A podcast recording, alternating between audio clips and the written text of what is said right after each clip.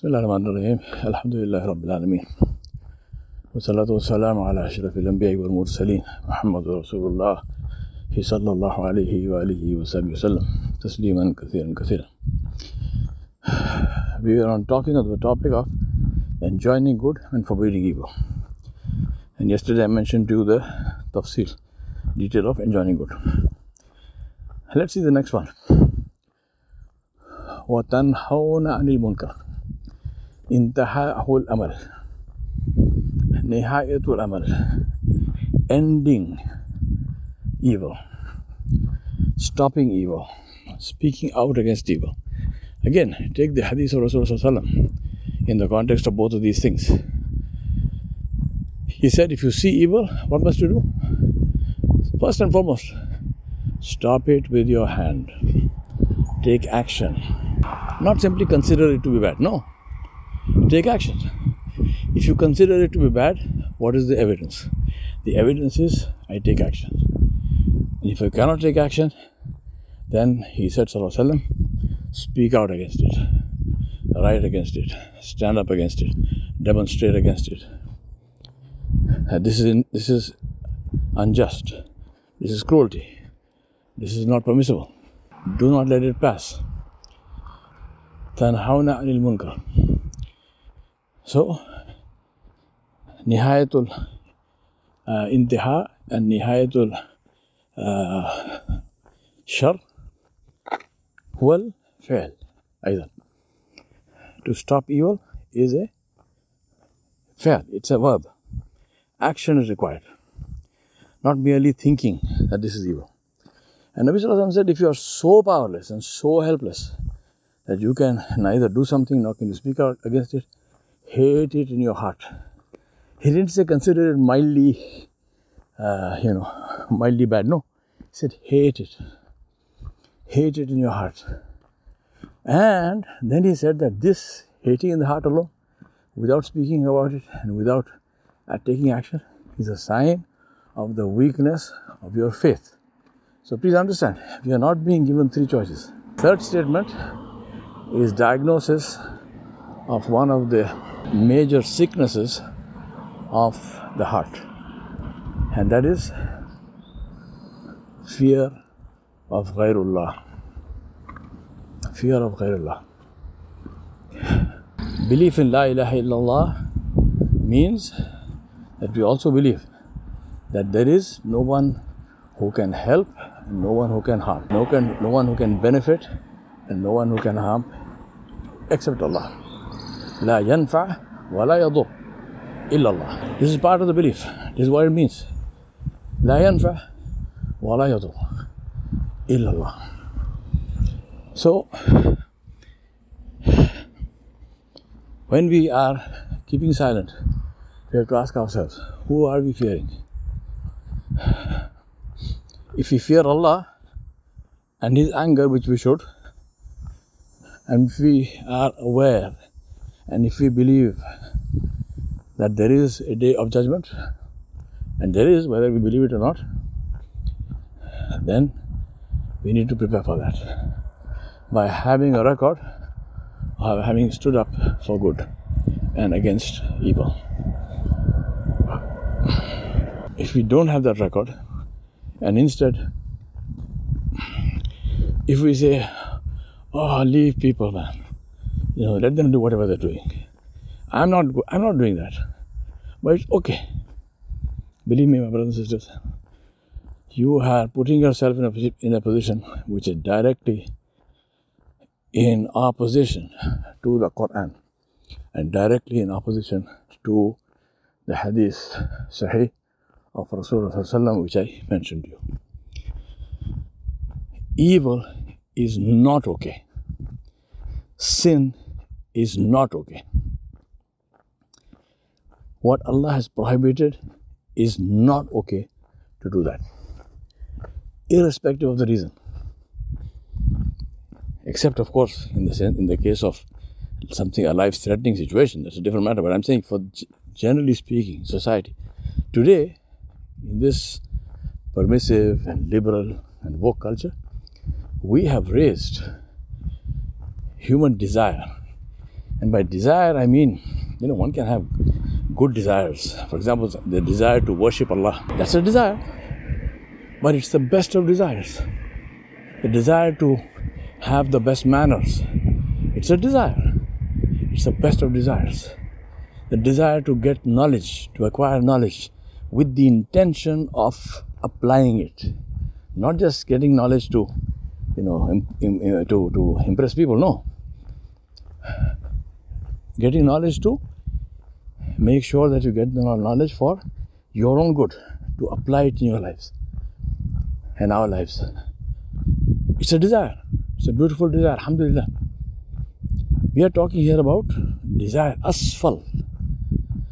The, the filthiest and the dirtiest and the lowest, the basest of base desires. That today, not only do we find this in society at a huge and massive level, but we have raised it, and by we I mean we are, may Allah protect us unless we stand up against it and we speak out against it. We will be counted among those, may Allah protect us, among those who supported that tacitly without speaking out. So we therefore become complicit in that evil. So this basis of desires is has been raised to the level of a virtue and it has been le- raised to the level of a law and it has been raised to a level where people are denied employment they are denied education and they are denied good things unless they first accept that this evil which is there in society is okay that the people who are doing this evil have a right to do that evil it is their haq how can batil become a haq? Think about that. Haq and batil are the aks of each other. They are the opposites of each other. How can the how can evil become a right? Right and wrong. Two different things. How can wrong become right? Become a right. It is my right to do wrong. Completely insane. But that is what we are doing today. Not only do we keep silent, but we permit, we permit it. We say, ah, it's okay.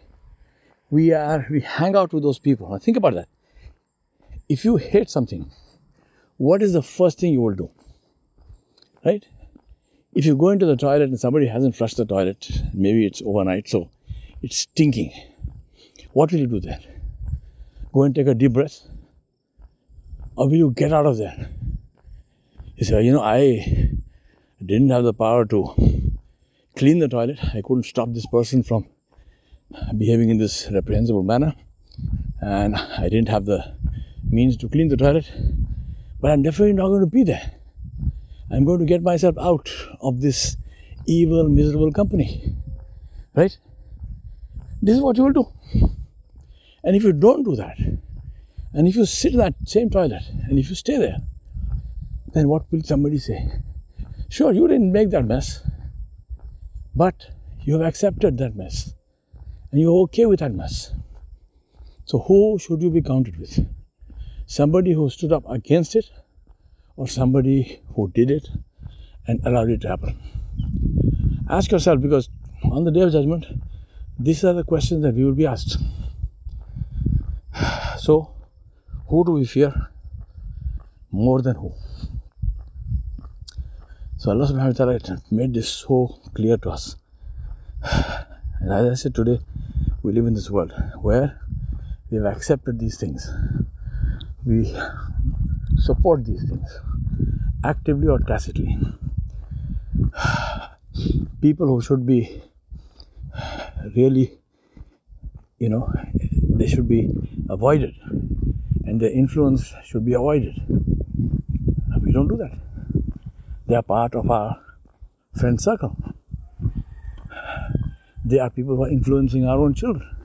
Because what are your children seeing? Your children are seeing people with those lifestyles, with those belief systems, uh, with those with those behaviors, and they are also watching you. and they're watching that you do nothing. That you smile with them, you laugh with them. Right? You invite them to your homes. You go you accept their invitations. You eat together, you sit together, you play together. So what does the child learn from this? The child learns that this is fine. And then the child comes across the ayat of the Quran and he comes across the hadith of Rasulullah. So, what does the child do? I'll tell you what the child does. The child will disbelieve Allah and he will disbelieve his Rasul and he will believe you because you taught him. Children listen with their eyes. Everybody listens with their eyes. And when the children and, and if the children see their parents do something, they will follow suit. Children don't do what you say, they do what you do. So if you do this, then believe me, this is what you are. This is what you're raising your children to do. On the day of judgment, Nabi said, there will be parents who will see their children being thrown into the hellfire, and they will know that that is happening because of them. I remind myself and you do not fear anyone except Allah. If you see evil, at least speak out against it. And if you cannot even speak out against it, go away from it. Break those ties. Those friendships are friendships of the shaitan. Break those friendships. Leave those people. Let them ask you, What happened? Why are you leaving me? Then explain to them very nicely, very lovingly.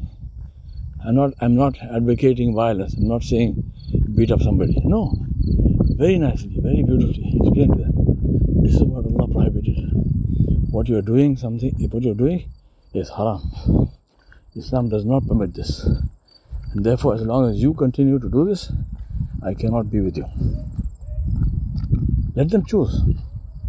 People came to Islam because they loved Muhammad. People will come to Islam because they love you. Use that. Use that. And despite that, if the friend says, okay, sorry, in that case, you're not my friend, Alhamdulillah. Thank Allah that Allah saved you from having a friend who would have otherwise been an embarrassment and a problem for you on the day of judgment. Allah subhanahu wa ta'ala said on the day of judgment, the akhillah, akhillah is plural of khalil. He said that the akhillah, the closest of friends, will be enemies to one another. They won't just dislike them, they won't just ignore, they will be enemies, meaning they will want the worst. For who? For the one who they love the most in this life. Illal muttaqun. Except for the muttaqin. Except for those who loved Allah more than they loved anybody else. I remind myself and you, let us become muttaqin. Let us remain with muttaqin. Let us have the company of muttaqin. And let us raise our children as muttaqin. Because that is the true sadaqah jariyah for us when we are gone. وصلى الله على نبي الكريم وعلى آله وصحبه أجمعين برحمتك يا